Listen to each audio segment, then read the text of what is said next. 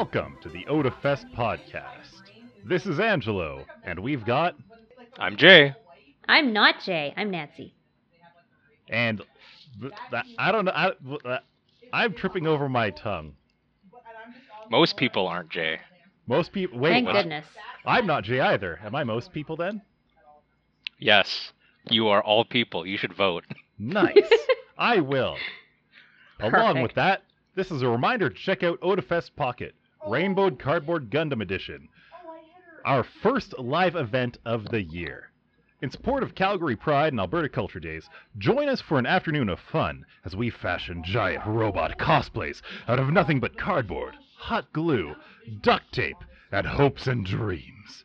This event is by donation. A donation box will be at the door, but otherwise it's free to attend. Masks and other social distancing measures will be followed. For additional details, check out facebook.com slash odafest and click on the events button. See you September 5th.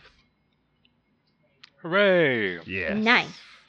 As we mentioned last episode, um, it's a little bit weird to have our first real event this late in the year, but um, it's nice to be partnering up with Calgary Pride and kind of get things rolling, and it'll be fun. If I Hope remember correctly, there. we didn't say it here, but I believe attendance is capped at 49 people.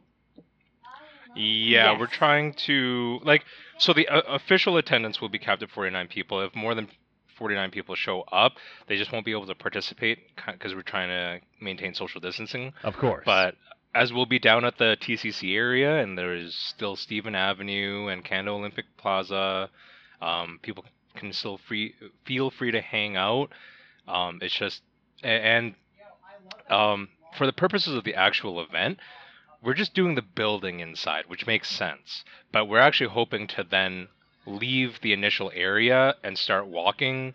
Um, maybe down like Stephen Ave, grab some ice cream or something in the area nearby. So for the for the Mm. general purpose of the event, aside from the building, please do come. awesome. Uh, I hope that makes sense. You know. so numbers be damned. um, be there. yeah, exactly. Um, it's not it's not really just about the building, and nobody said you can't build something at home and like a cosplayer would and come. Oh, if you've got a load of like cardboard that. at home, duct tape yourself up into a robot and spam the Hell Odafest Facebook with it. Absolutely.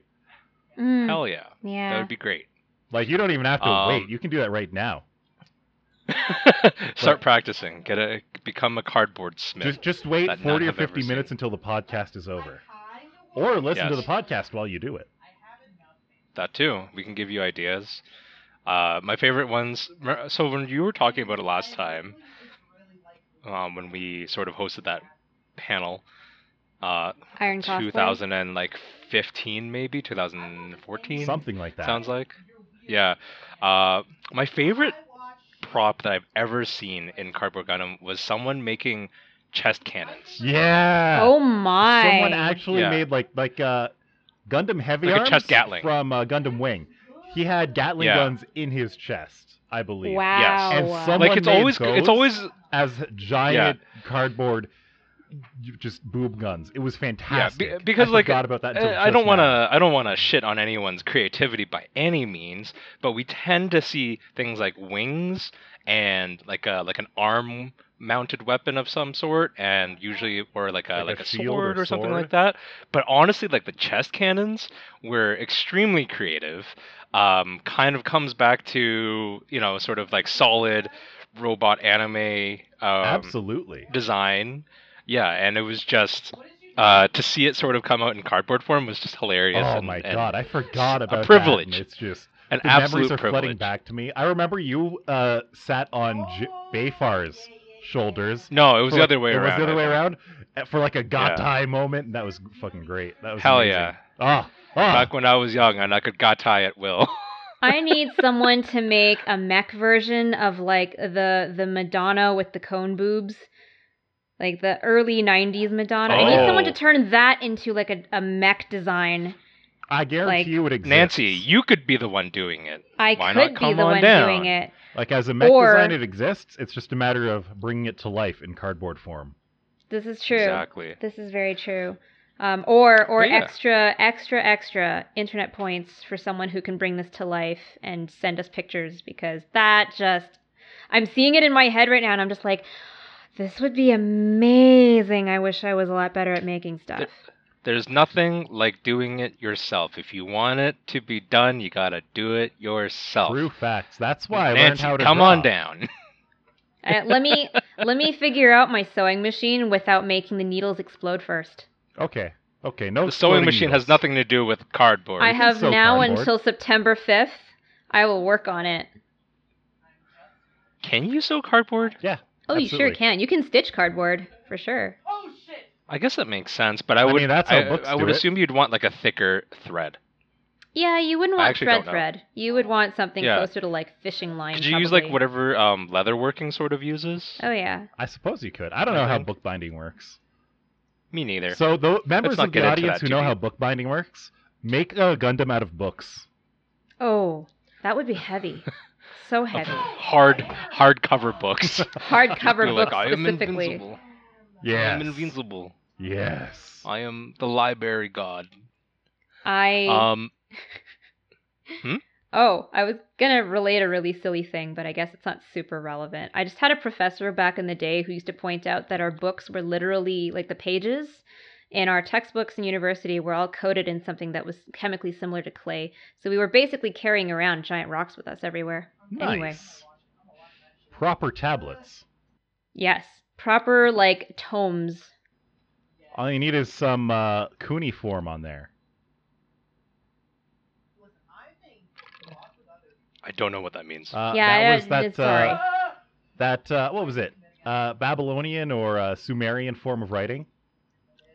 Oh, some of the oh, yes, that is what it is. I was Yeah. like, it sounds familiar. I just couldn't place it. Yeah. But I think you're right. I think it's Sumerian. Yeah. I speaking of Sumerian, which is like the weirdest uh segue I've ever done. Is it though? I yes, even for the podcast, it is. Um, I kind of, I don't know if everyone else does this. I have a feeling that most people don't, but I tend to Wikipedia like a bunch of crap. Like I just have a general curiosity or drive for knowledge that has nothing to do with like an actual field that I'm interested in. I Mhm. haven't done that. So I in have looked years. up like cuneiform writing, and I have looked up like Sumerian legends, and I have looked up um, sort of literature from like the Babylonian age, and um, things like Gilgamesh, and um, I don't know, like it, it, I'm not a history buff by any means either. I just I, when I when I find something that like has potential interest in terms of like just pure rote trivial knowledge, Mm-hmm. I will pursue it for like I don't know, at least a good half hour, if not more, depending on how interesting it actually ends up. So I do this. Um, I have Mhm. Wikipedia installed on my phone, and I'm just like I have Mhm. 38 tabs open. Jesus. recently. Yes. Uh, I will So pull. I, I, I, don't do that. I don't I don't keep a bunch of tabs open though. But I will tell you that anytime I look into my Wikipedia search history, it is a mess. Well, okay, it's not because I've kept the tabs open for a reason. It's because I just don't remember to close them. So this is this effectively serves Oh. as like a recent history of things I've looked at. But to pull some really weird examples, Sol Invictus is here. Frederick III, the Holy Roman Emperor, the uh, Iron Mhm, Crown of Lombardy, uh, Studio Trigger. I guess I looked up some Studio Trigger stuff a while ago. Um, Trigger. Kipo and the Age of Wonder Beasts. I was looking that up. Uh, I looked up some stuff on The Expanse. Uh, Catherine the Great. There we go. Impressionism. Yeah, and this is just. Oh, and contact lenses, base curve radius. Now that Hmm. I think about it, my personal use of Wikipedia has changed drastically. Uh, back when I was in high school and college, I would just read Wikipedia for the hell of it, just for the entertainment value. Right. Now I almost exclusively read Wikipedia to remember character names or to refresh myself on facts for internet arguments. That's hilarious. Internet like, arguments. What First was, of all, what was fuck that your name internet of that character in that one game? you should you should append that internet arguments and for podcast. Okay, can I, don't tell you what? Can I just tell you? So What do you take me for? what my what my my uh, Wikipedia history is off of my phone app. Yes, please. real quick here. So I will just go back uh, to the beginning of no, I don't want to say to the beginning of August. That's too many things. Um, let's say to the beginning of this week, which was the last one I had was like August 13th as the beginning. So I searched up carbonara, as in like the pasta, persistence hunting, uh, dextroamphetamine, which is like uh, dexedrine, which is like ADHD medicine.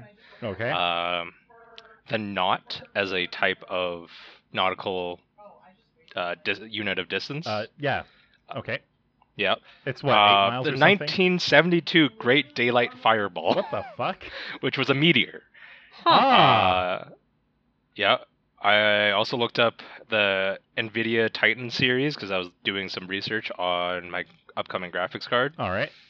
Uh, Roundabout, which is the song at the Yes. end of uh, JoJo. Yes. Mm. International Left-Handers Day What? is a thing. wow. I looked that up too. Yep. The Okay. left-handed have And those gone are- too and- far. and- they must be Yeah, and that's only maybe about 12 topics, I think, maybe, or maybe 10 topics, and that's what I've searched up this week. For And it's it's all over the place uh going like if I go way back, like there's so much shit. For what it's worth, that was only stuff that was on my phone. If you went into my actual laptop that I use every day, there's even more stuff in there. Is there Mhm. an easy way to check your Wikipedia search history? I Uh, don't know for the like web browser version, but on the phone app version, it absolutely keeps a good history. hmm. which is great. I actually like looking back at my history, um, not necessarily to revisit articles even. I just like seeing what I've looked into. Fair enough. Mm-hmm. Yeah, it's Thank really God for the internet because, yeah, otherwise I'd just be spending my time at a library, which I like libraries, but I don't have to do that. I don't have to go to a library to look up things. I can just look at my palm, essentially. Yeah. It is really interesting to think about how much a smartphone provides us versus what it was like when we had dumb phones. Mm-hmm. Oh, speaking of phones, real quick, I'm getting a new one. nice. What are you Ooh. getting? Well, my phone right now is a fairly old phone. I think it's about five years now. Okay. Um, it's not a bad phone. I still actually like it, but it's the uh, Pixel XL. Oh, all right. Um, Very good phone. And I've been an Android user for quite a while at this point. Um, I like Android phones, but I don't like most of the other Android phones because they tend to come with bloatware Yes. uh, Yeah. apps. Um, Specific that I ha- uh, that I end up- manufacturers have it worse, but yeah, you're right. Samsung. I'm Um, not going to name names. Sorry, I just had something in my throat. Oh, oh, Uh, bless you. but yeah um basically i really do like the pixel designs generally speaking they have good hardware and they're very streamlined and of course being you know first person hardware pairing with first per, uh, first party sorry hardware and software is really nice so Mhm. i'm getting the uh the 4a which Nice. is coming out real quick uh which is sort of like a light version uh, Of the of their middle of the sort road. flagship model yeah, it's their middle of Yeah. the road phone, and that's because I don't I don't need a crazy phone. I, Mhm. like it still has good camera, great battery, superior you know, software. screen. yeah, I don't really ask for very much. But the number one reason why I'm sticking with the Pixel line versus any other Android smartphone is because of the fingerprint sensor. Oh, Ah. The Pixel 4a Um, still has if it on the back, right? Mm-hmm. Yes, Pixel's the only one that I know of that puts it on the back, sort of in the back upper yeah. third middle because it's honestly when I first got a Pixel, the Pixel XL, I was just like, "Oh, that's really weird." But you notice immediately how ergonomically positioned it is. So when you reach into your bag or your pocket and you're about to pull up your phone to unlock it, you literally will put your finger in that slot, unlock it immediately as you're looking to use the phone. My phone, And it's just one of my I favorite felt that way about it too. Uh, but with that one, it, it, it has the fingerprint sensor on the side, literally integrated into the power button. And Mhm. uh, I have the same thing to say. It, it feels good. Like I would normally be going to press the power button whenever I want to use the phone. Mm-hmm. And because it's right there, it it's literally good enough that it will read my finger immediately Yeah. after I press the button and unlock. Uh, and that and honestly like it, it makes so much sense like i think samsung's phones still use like either face detection which i don't really love in the first place no, I hate Mm. it. Mm. and- or the fingerprint sensor is on the bottom of the front of the phone On which is the uh, home button, like tr- when they have it. well there's no more home buttons it's just screen right Yeah. but like Yeah. sort of in that general area it doesn't really make a lot of sense when you think about it it's not it's not a great position for it Um, yeah, and it's also a trained thing, right? Like if that's where it is and people, you know, find themselves using it and then they realize this is like a natural like there's there's a bit of uh I used to have. It's a good design, S7. but it's also a little bit of training your audience to use it properly. it had it Mhm. integrated into the home button, and you could use either the power button or the home button to wake up the phone. So it Mhm. was yes the exact same thing. A matter if I put my hand in my pocket, my thumb reaches for the home button, and by the time Mhm. that I'm actually looking at it, it's already unlocked. So but i do feel like there's just better positioning for it in general Yeah. no, you're button, you're for sure. absolutely right. Like I actually miss having a tactile uh, fingerprint fucking sensor that I could buttons. actually feel. what do you use Nancy? Um, I have a OnePlus 6T, Nice. and okay it, it's a great phone. Don't get me wrong. It's uh, one of the like almost full screen phones that I actually like. right 'cause the, right The like uh, camera the, is not bas- a. the bezel-less design sort of thing right It is fairly bezel-less. Um, Yeah. But Was the the thing six- I like the one honestly most pretty good considering two years ago we weren't quite there yet right under the screen. Yeah. Uh, so yes, this one has a fingerprint sensor under the screen. So if Hmm. you don't know exactly where it is with the visual indicator, you won't be able to get Mhm. it. And and that's why I say I miss having a fingerprint sensor that I can tactilely feel. Like you feel the difference Right. between the Mhm. fingerprint sensor and the rest of the screen.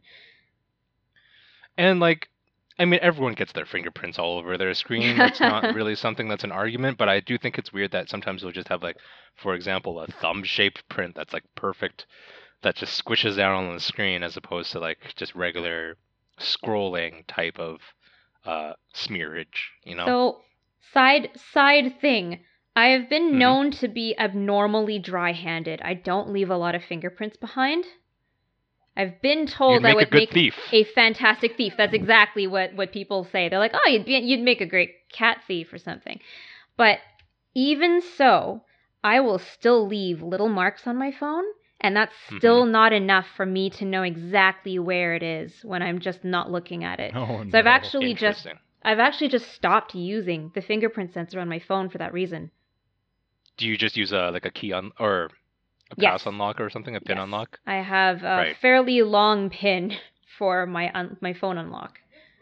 Mm-hmm. Oh no. But yeah, like the the actual side effect here is that I've stopped using the fingerprint sensor. If I And didn't that have was the in- fingerprint Fair enough, sensor, which is I sort of just would like- not use security at all. Yeah.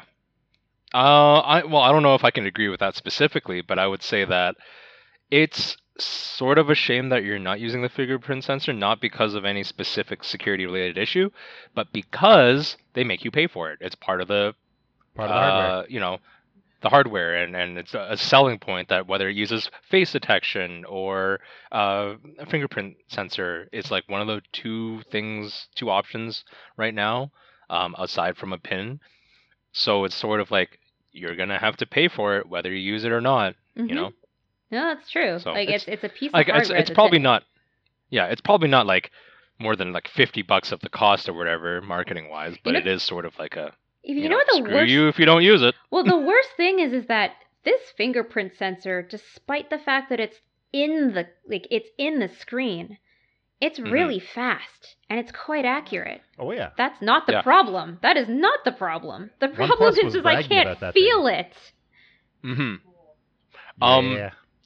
and going i i i, I kind of get off of this topic soon but uh just as a final bit to it i i remember when the samsung i think s10 or the note 10 was coming out and they were like we have bezel-less screen very nice great display it's but it's the fingerprint sensor is going to be on the front and people were like okay like how's it going to do the sensors like this is how it's going to do the sensor what happens if you put a screen protector on it Ooh. it doesn't do the sensing. You have to buy a very specific type of, like, Yeah. for instance, glass uh, screen protector Oh, for like a work. tempered glass protector.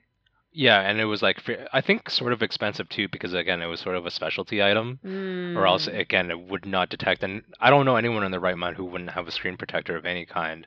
And then for it to take away your twelve hundred dollar at the phone uh, at the at the time phone price because you bought a you slapped on a twenty dollar uh, protection onto your screen is like ridiculous, That right? is very ridiculous. Um, Yeah. That makes me extra grateful that my phone literally came with a pre-applied screen protector, and I have not had to Oh, nice. replace it. Yeah, I've heard actually really good things about OnePlus as a company. Uh, I just haven't really gotten uh, my hands on one of their phones yet. Uh, so Sean is actually also considering like his his phone is getting to a point where the battery life isn't where it needs to be, and he's also making Right. the same consideration that you are. And Mhm. it's a pretty even split between the 4A and getting a Nord. Nord is OnePlus's new Yes. foray into also the same tier. It's it's like a mid tier phone. It's really Mhm, good, but it's not like you know they they take out some Wasn't of those that more one not getting things. launched in North America? Yes, so currently it is only launched in India, which is Yeah. okay. I was Um, under the impression It's My- called the Nord. to, Let's uh, launch North it in America India. Yeah, I know. I thought that was pretty funny too, Angelo. Uh, but recently we found out that the Nord comes pre-installed with Facebook services and Netflix, and it is impossible to remove them. So that Oh, really quickly removed the Nord from the list of competitors, which Oh, literally leaves the 4A. That's it. Like I'm not gonna lie, I was I was kind of blind to looking around too much for other phones, uh, because I knew that I liked the feature, the predominant feature on uh, the Pixel, and I was willing to like even even looking at it now, it's not I have no problem with it because I knew it's gonna be streamlined, it's gonna be uh, it's gonna have these kind of preset features and stuff. The only difference is like if Sean is, I don't think Sean's super into having like a flagship phone, but I know that the five, like the five is coming out really soon as well. So if he's okay with a more expensive phone or a slightly, because I assume Sean has bigger hands because He he's does. a taller dude. He is very tall. So there's, yeah, like the the the, what do you call it? The 4A is about the size of a Pixel XL, maybe a little bit bigger. No, that's fine. But the there's also a 4A uh, uh 5G, which it's not about the 5G, but it's about maybe $150 more expensive. However, it is also going to be a larger phone, so that might be more comfortable. Oh my god, that's insane.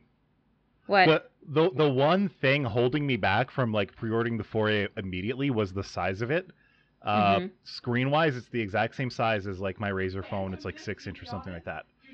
Mhm. And Right. even though the phone is physically smaller, uh, I, I want a smaller screen. Even I want to go back to a smaller phone.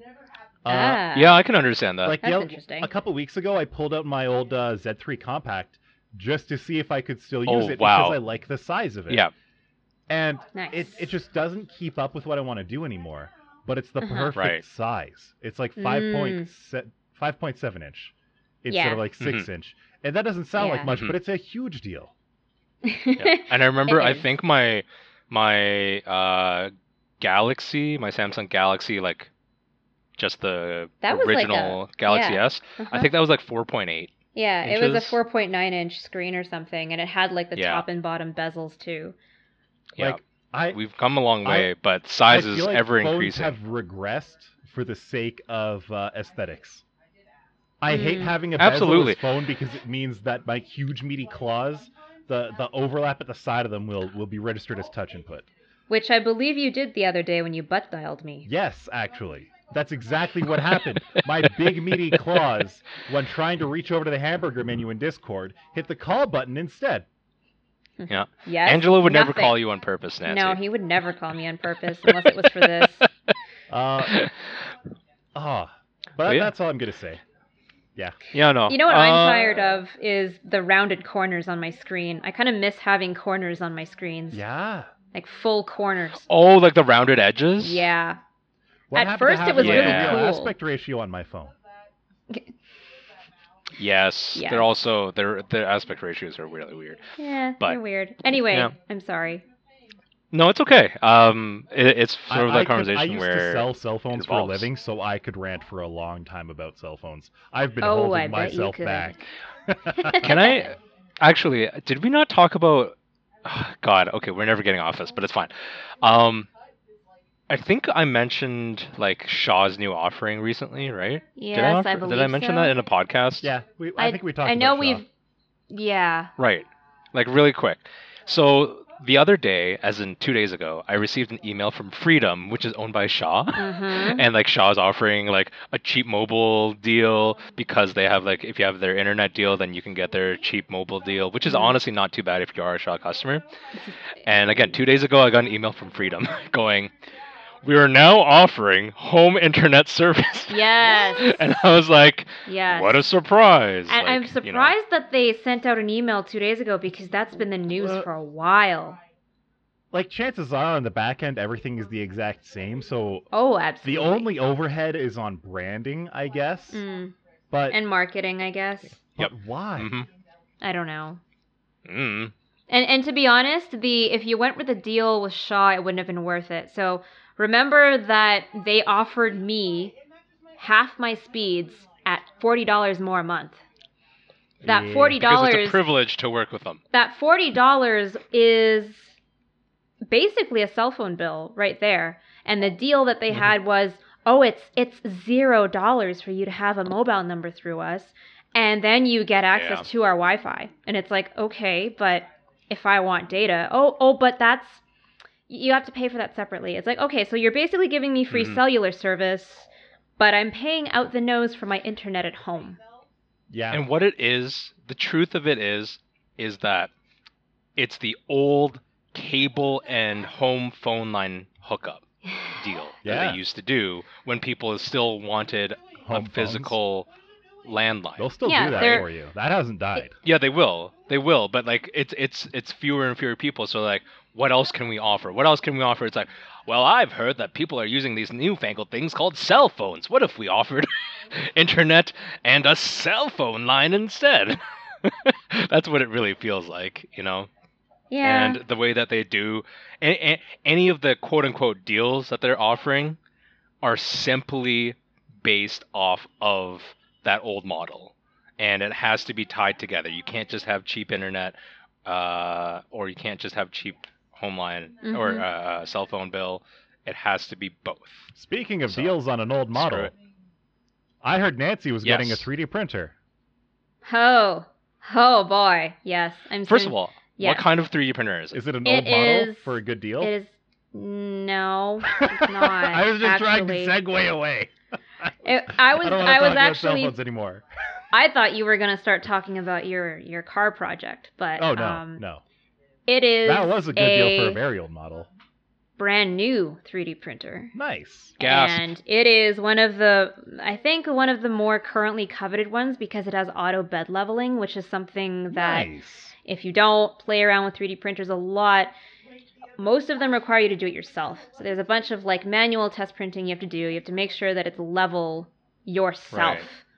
And uh, I was gonna make a really shitty joke about automatic bed leveling and be like, it comes with a memory foam mattress. Oh. Uh, is it, is But it anyway. like a Delta 3D printer where it has like the three arms and then it like goes, doop, uh, or is it like one of the ones that has like the the two big rails and then the horizontal rail that the extrusion head goes on? yes, it's one of those. It's one of Uh, those this ones? one's yes, and and the So interesting that means thing it's a filament printer. it is a filament a resin? printer. It is not a resin printer. Uh, Right. I, I think I've I've had a rant about this before. Resin's a lot of fun if it's something that you don't have to deal with yourself. So yeah, if I were to have like a resin workshop, I would a rent the workshop somewhere else. I would store the resin there. I would have like a completely separate like You would outsource your resin? I would. I would completely outsource the resin and then I'd have to go and work with it. Uh like I'd have a completely different like set of clothes that I change into like in that workshop, blah blah blah blah blah. There's so many things. It would have to be like Mhm. well ventilated. Resin it would have to nasty. it's not good for you. It's not good for your lungs. It's not good for your skin. It's just, you know, I would work with it Look, if I didn't have to do it in my own home. So That what is not something that I'm- 3D printer for. So many things. Do you have any idea how many nerdy spaceships we can print? Ah, z- you know what? Your want for a 3D printer is very similar to my want for a 3D printer. Then Is yeah. it because you want to make big anime I, titty? I just want to make my own anime figures. That's exactly what I would want. I want to see you Yeah. in a CAD program designing the big tids. Jesus Christ. It, it could never Anyway, happen I'm not sure I'm allowed to single say that. Every single time It's okay. I try to wrap my head around any kind of 3D software like Blender or something, I- Yeah. I- it just Mhm. melts my brain and I can never get anywhere. Like I am It's I'm literally stuck to, to 2D art. I, I cannot into 3D. I mean, I it's it's a weird take- mindset you- shift. I would basically be I downloading it's- it- Miku like, Miku you sh- dance models, learning to pose them, and then then just printing that. I don't know. Use one of those like online learning services that sort of do a Sponsored bunch by of. Skillshare. Mm-hmm. We're not S- sponsored by Skillshare or whatever. Because, like, I would say that it's one of those things where it's not so easy to self-teach. So, but I mean, it's There's like I so think you do have a vested interest in Blender, though. developing that that sort of skill set for yourself. I would like Skillshare is not a sponsor for us, but I'm just saying that like from what I hear, it's actually fairly useful for something that you wouldn't normally self-teach. Like music, you can self-teach. Instruments, you can self-teach. For example, So in the case of so to a certain skill level, you would want to learn. I have tried many times to get into learning it. Uh, Yeah. The problem with Blender specifically is that there's so many different hotkeys for everything. Oh, that, really? Uh, oh yeah, absolutely. That by 20 minutes in, I have to start just writing down an entire like sheet, I, or like make something on my computer, print it out, tape it above my monitor, just so I can look up for all like the different 500 different keybinds. That reminds me of what it was like to teach people how to use VI. It was like, what's the what's what key do I do to do this copy paste thing? And then, like, All I I know basically had to make All I a printout about uh, of the keyboard Vim layout with it. is Yeah. hit I to start putting my text in. Yes. Uh, hit escape to get out of insert mode. And escape then, if you don't uh, know what you've done. WQ. And if it Mhm. really doesn't like that, WQ exclamation mark, and then I'm good. yep. Yeah, pretty much. And if that doesn't That's help all me, you I have to just exit and then sudo. hey Nancy, yeah. uh, so what is going to be the first sort of big project you're going to put your new 3D printer to? What kind of space if you Um, want? Okay. Uh, there's a variety of Trek ships that we'll probably want to print eventually. Um, but first, the very, very first thing we want to truck ships? Trek. Okay, because I was going to ask what a truck ship was. I had no idea. I have no idea, but I'm thinking of like Get the that all those. enterprise going. Yeah, get the enterprise. All all of the enterprises. No, uh, we already have several enterprises. They're just Get more. specific ones that we do want to print. Okay. Uh, so the very first thing we'll probably do is print a benchy, because that's the first thing everybody Benchy. prints. Yes. A benchy. I was gonna say I I don't, don't remember Benchy from from Star Trek. I don't. What is that? And then I was like, oh wait, Benchy, the little boat. yes. Yeah. Yes. What? Because that's the thing that tells you is your extruder working properly? Is it at the oh, right temperature? That thing. And is everything level? right? Uh, for people who might not be 3D printing nerds, Benchy is this little uh, cartoon-looking boat uh, print that you can make that just has a lot of curved surfaces and it has surfaces that like uh, arch over each other, avoid over a void space. So it just does a lot of complicated things uh, that 3D printers have a lot of trouble with. So when you can print that and make it good, that means your 3D printer is in a good shape. Mm-hmm. Yep. And Benchy is short for benchmark, Yes. Yes. Yes. Thank you. which I think is pretty cute and hilarious. It's adorable. But like we're probably gonna have a miniature collection of little benchies by some like by the end of I don't know, the first week of getting it. But after the May benchy I have one? do you want one? Give me the most awful don't benchy that prints. the awfulest benchy. I want the one that like is half spaghetti. Because there's gonna be one that's half spaghetti. So I'm told Give me one. Yes. What Yeah. do you want? I was like, I was like, give me one that remind that that when you look at it, it's like that's the one that Jay should have, which means it's probably a little ugly and misshapen, but that's okay. um so we're trying pretty hard to stick to some of the easier plastics because things like Right. printing in um, ABS for example is a lot harder um, yeah. it's a Mhm. very specific temperature you need to have the extruder at um, your plastic formulation actually needs to be very consistent or or bad things will happen and like if you're ever curious go look up 3d printer fails it's awful Oh yeah. But like if if you truly want the benchy that just looks like a wall of spaghetti, I will give that one to Mhm. you. It'll be very sad looking, and I'll probably have to scrape it off the bed like Actually, with an me, actual give glass me scraper. The, the worst failure that's still like a complete object. Oh, okay. Yeah, I I, don't. I don't want spaghetti. Let's be real. Hi. So I just want one to I- say that I, I want was- spaghetti. yeah, when I was looking it up just now, there's one that lo- that looks like cheese yeah. that's been half eaten. Oh yeah. There are some very oof. Yeah. big big oof moments but like there's there's but a reason why 3d printing is so finicky it's because there's too many variables to worry about like the plastic that you use is completely out of your control you can go buy plastic but there's no guarantee that it's a consistent formula that it's not going to be really stringy when it melts to, to Yeah. like decimal degrees around the, the target temperature et cetera et cetera et cetera but when like it comes even to 3D outside of printing, it's basically imagine all the errors and issues you have with regular printers, and then add a third dimension In to it. three. Yeah, A a third, third dimension, dimension using errors. plastic. It's it's Uh, a you need hard. more toner. Yeah, you need more Um, toner. I just posted something into the Discord. It was a, it was a model of a benchy, but it has transparent plastic, and I've never seen that before. It looks like a glass of Coke in benchy form. It does. It actually looks really cool. Like the color, you, you know, you can either be like for or against because Mhm. it's sort of like a brownish, sort of that that Coca-Cola light color. mm-hmm. But like, it looks really interesting. I've never seen a 3D printer like that. It's all to me. It's always like that blocky sort of, Yeah, you know. There are a lot of very cool types of plastic now. Like there are uh, glow in the dark uh, PLAs that you can get now. So like it's that kind of off white Ooh. plastic, and then you know you turn the lights off and they glow. Oh, I just remembered about Um, a really cool kind of filament. Oh, There is a uh, there's a electrically conductive filament that you can get, and that way, if you're if you have a printer with two print heads on it with two extruders, you can make a 3D print that includes circuitry right into the print. well that Interesting. hmm. Imagine making like a Mm. cosplay prop, and all you have And you to don't do have is to sew plug your the LEDs into it. All Oh you have to my do is plug them into different pop, por, uh, That would positions. be so That would be nice so cool. LED It would also strips, be cool for like.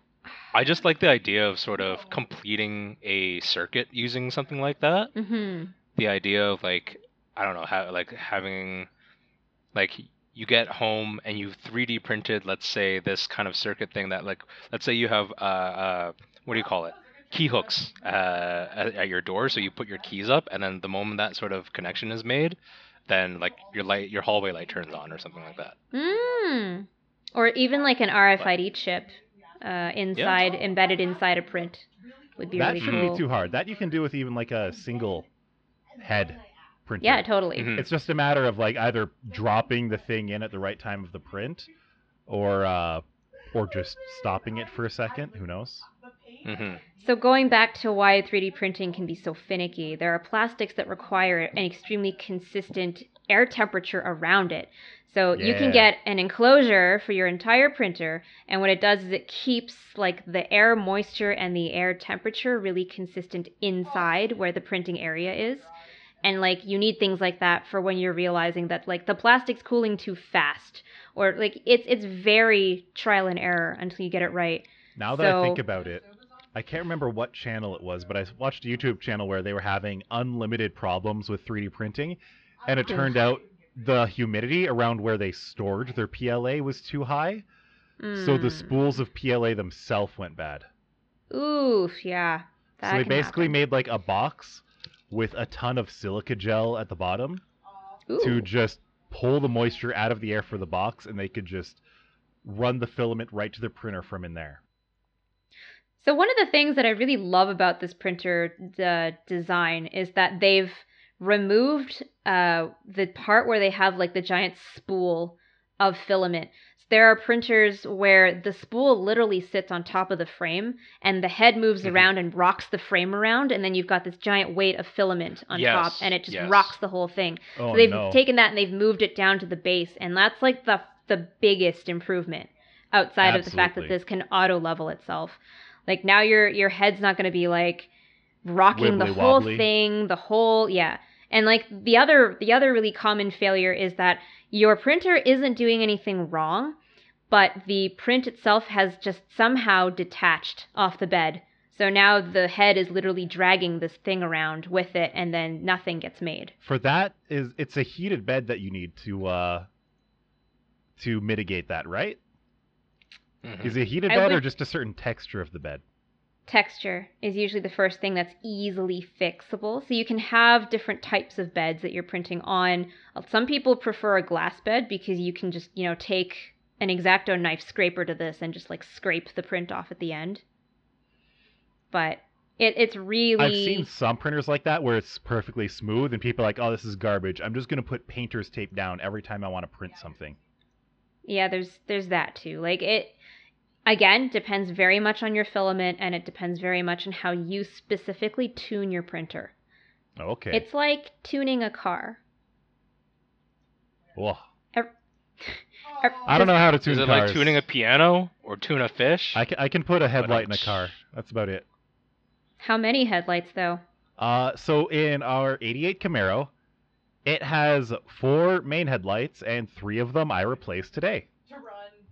Congratulations. Yeah, I had to replace what kind uh, of uh two of the high beams and one of the low beams. So, because you said that, I already know that this isn't one of those cars where you you have to go buy the entire headlight assembly and pop it in. No, no, no, that's exactly what it was. That's why I couldn't just go Oh. down to Canadian Tire and get the right thing. Uh, oh. So the lens, the lens for the headlight was completely cracked. The the lamp itself still worked, surprisingly. huh. But uh, I was trying to look around to get the right ones. Uh, now that I know what they actually are, I probably could have got some from Napa instead of ordering them from like a special place. But Hmm. uh, it's like a big, like four inch by like two and a half or three inch glass bulb, and there's like this little wire uh, frame that I have to pull down to get it in. Like there's four screws that I have to, two of them remove, two of them replace, uh, just loosen, pull out this bracket, pull out the big old bulb, and then push the new one in. Uh, other things that I replaced on the Camaro recently was uh, just for the hell of it, the old shifter knob was cracked and and just old. Ew. Uh, it, it looked like it had like hand cheese in the cracks. Ew. Ew. Oh So god. nice. In the same place that found me the exact headlamps that I needed because I didn't know what I was looking for, they had a, a Camaro Z28 shifter knob that I could also special order. I'm like, well, I'm, I'm waiting for the headlamps anyways. I want to get a cool ass shifter knob. So I got that in and I was like, oh, this is gonna be so good. The other one's gonna just just turn right off and uh, and then I put the new one on. And it looks awesome. And then so we go out to the Camaro. We we try to turn the old knob off, and uh, it's just putting up a fight. It is like, whoa, just giving it all the all the gorilla grip that I can, and it's just not moving. And so okay, hold on, hold on. There's probably some trick to it. We probably don't just twist it off. Uh, we'll wait for now. Go to the place we need to go, and then later on, I'll look it up, and we'll do it. So whatever, we do our shopping. A couple days later on a night shift, I actually look up how to uh, take it off.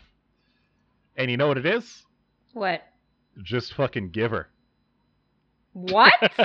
really, really twist.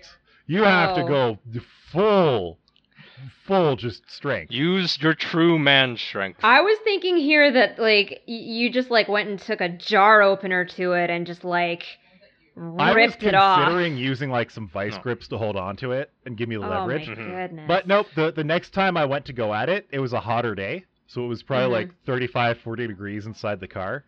oh. And I just go to fucking wheel on it. And uh, after about five seconds, it finally loosens. oh Um, man. so then I can just was gonna twist it off, something, put the new one on. I, get, I twist it just right so the logo's facing up, and it looks Yeah. awesome. Perfect. Like you've replaced the uh you know like the shifter knob, you've replaced the the headlights, and you know I'm sure a few more things. But how original is that Camaro? Engine is In terms of completely original, except for Okay. seals okay. and Okay. the ignition coil. And Okay. the ignition control module because I had to replace that a couple weeks This man ago. is a liar. And the stereo, now that I Okay. think about it, the stereo Terry originally ripped out, and uh, he replaced all the speakers. He put a new sub in, and uh, because That's that fine. stereo was older, uh, I put I had Mhm. to put on a new one with Bluetooth and, and auxiliary and stuff.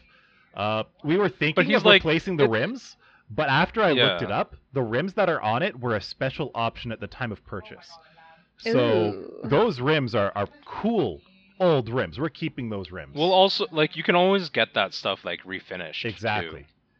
Like So Yeah, like, it- Transmission it, will is cost still- a little bit more, but transmission it's is kind original. of nice to have original. Uh, transmission, it does have a problem though. The transmission is leaking. We know that it's Uh, leaking. mm. Once it Mm. dies, we're going to replace it with something better. Same thing with the Oh. rear differential. But now that I think about it, uh, if we want to be pricey about it, we'll get like a nice new limited slip diff for it. If we want to be cheap cheap about it, we can just once the diff dies, weld it, do some awesome burnouts, have some fun. No diff. Burnouts.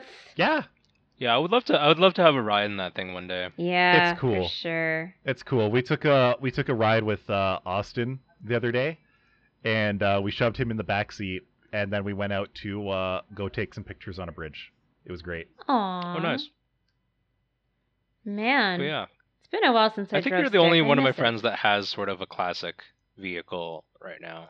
So I don't know how many people are car people in our group. I anyways, I wasn't much of a car person before, but now that we have this Mhm. car to toy around with, and for context, it's it's Dio's uh her dad's car. He bought it Mhm. brand new when he when he moved to Canada. He Ooh. took her home from the hospital when she was born in this car. So- Wow. So it means a lot to her and to the family. Damn. So that's It's the fa- it's the family vehicle, Yeah. which is not something that you would say very often about a Camaro or any sort of vehicle in its class. exactly because like all things considered, this isn't the coolest Camaro out there when you consider Eh. all of the Camaros. But That's fine. it was basically free to us. We just had to get it running, and Yeah. uh, because it's got that uh, that sentimental value to it, it's the coolest Camaro that we could have. That's What, awesome. what other Camaro could we buy with an interesting story like that? That's that is the Camaro of her family. It is the car of her people. Uh, It is the people's car. I wouldn't go that far. Ooh. Oh man. I just don't think Jamaicans have been known for uh, car production. What? It's not Jamaica, just her family, dude. yeah, but you said of her people. Her fa- her people Yeah, goes a that, little that further phrase than can family. be interpreted differently. I could see it. There, there's many interpretations of that. It doesn't matter. It Doesn't matter. Yeah. No, it's still cool. No, that's really cool. Yeah, and that's that's I'm- the main reason we have it. It's free. We just have to get it running, which it is now. It sounds awesome. It's a good Awesome. car. Mhm. In fact, we Mhm. actually just parked her other car, uh, 2013 Hyundai Elantra, at her dad's house to get it out of the way, so that we can more easily park the Camaro and drive it full time. How drivable is it in winter though? Not Yes. Oh. Yeah. just straight up. Uh, once the snow flies, she's going back to the Hyundai, and this thing Yeah. is going to someone to do body work and paint it over the course of the winter. Aha. Hmm. The, like the like that's the big thing I have about cars in Calgary or can most of Canada's weather in winter. It's just not like you have a nice car. I don't diss on nice cars or anything, but unless you have the money for like the storage and all the upkeep and stuff like that, you're you're you own something that you're only going to use for less than half the year. That's fairly expensive on on average, you know. Having that Mhm. said, So for the last couple of weeks, I saw classic cars in Kijiji that I wanted. There was a Mm. Pontiac Mm. Fiero, uh, Oh. and everyone I talked to was like, "Hey, actually, that's sure it's rear-wheel drive, but it's like a mid-engine car. It's actually really well balanced and would be fine in the winter." And I was like, "Damn, do I really want to buy another 1980s car and uh, inherit 35-year-old problems?" Mm. I respectfully did not. I instead spent that money on computer parts. Mm. I, rec- I very recently saw a like a cream white Trans Am Oh, the other day, oh, Oh and my. that was honestly really sweet. Very classic. Did it? Did it have the screaming Well, I don't on know if that's very class. Is that very classic at It's this a point? classic look. It is. I guess I feel like growing up, like it was like it was. I think it's an '80s sort of vehicle, right? Uh huh. 70s and 80s. But like I feel like growing, yeah, 70s, 80s. I remember, but like growing up in the 90s, I still remember seeing quite a few. oh yeah. But they've definitely like died out more over over the years. The thing Mhm. is, uh, it was still really nice to see. by the time the 80s rolled around, like the 1988 Trans Am and the Mm-hmm. 1988 Camaro are literally the same car with a different badge. Mm-hmm. That's true. To the point where part But many of the parts that I've bought for the Camaro were listed as Trans Am parts. I didn't know that. Yeah, I didn't know that I'm until I started looking up the parts, and I was like, "Oh, look at that! They're the same I think car." there's probably more Never stuff. that. Uh, I'm, there's probably more parts uh, marketed as Trans Am than Camaro. I would I would guess. Most of them were marketed as both. really Yeah. Interesting. And when I was telling Dio about the Pontiac Fiero, she's like, "Oh my God, you're buying another Pontiac!" And I just screamed, "Well, you have a Pontiac!" She's like, "No, I don't." It's like, the, Cam- the '88 Camaro is literally just a Pontiac Trans Am. They're Yeah. the same There car. you go. Pontiac's di- the the brand died. Oh, yeah, like it's a dead five brand. years ago. And I mean, my Pontiac, my fucking. G5 is not a cool car. It's my car and it's red, so I Pontiac- like it. But Pontiac made some real shit cars. oh, they too. did. They, they absolutely they, did. they made some great cars, but they made a lot of shit cars. Mm, yeah. yeah. And that's why they're dead. Yep. Anyway, uh, I think we'll have to call this a show, but it was a good show, as usual. Always. As expected. Sasuga yep. Uh, podcast. If you notice anything strange in the next upcoming episodes, including this one, blame Jay for trusting production, me and Nancy there are no reasons to that. At at all. all. Nothing. You will notice no, No. issues. In fact, It's fact, because it'll, we're, it'll we're be starting to candy. rotate some of the production um, uh, uh, of each episode. So there might be some slight inconsistencies as we come up uh, into some, let's say, uh, learning curves. You mean improvements? Learning Pain, improvements. growth pains. But either way, should be all good. Thank you for joining us, and we'll catch you next time. This is Angelo signing out. Good night. Take care, guys.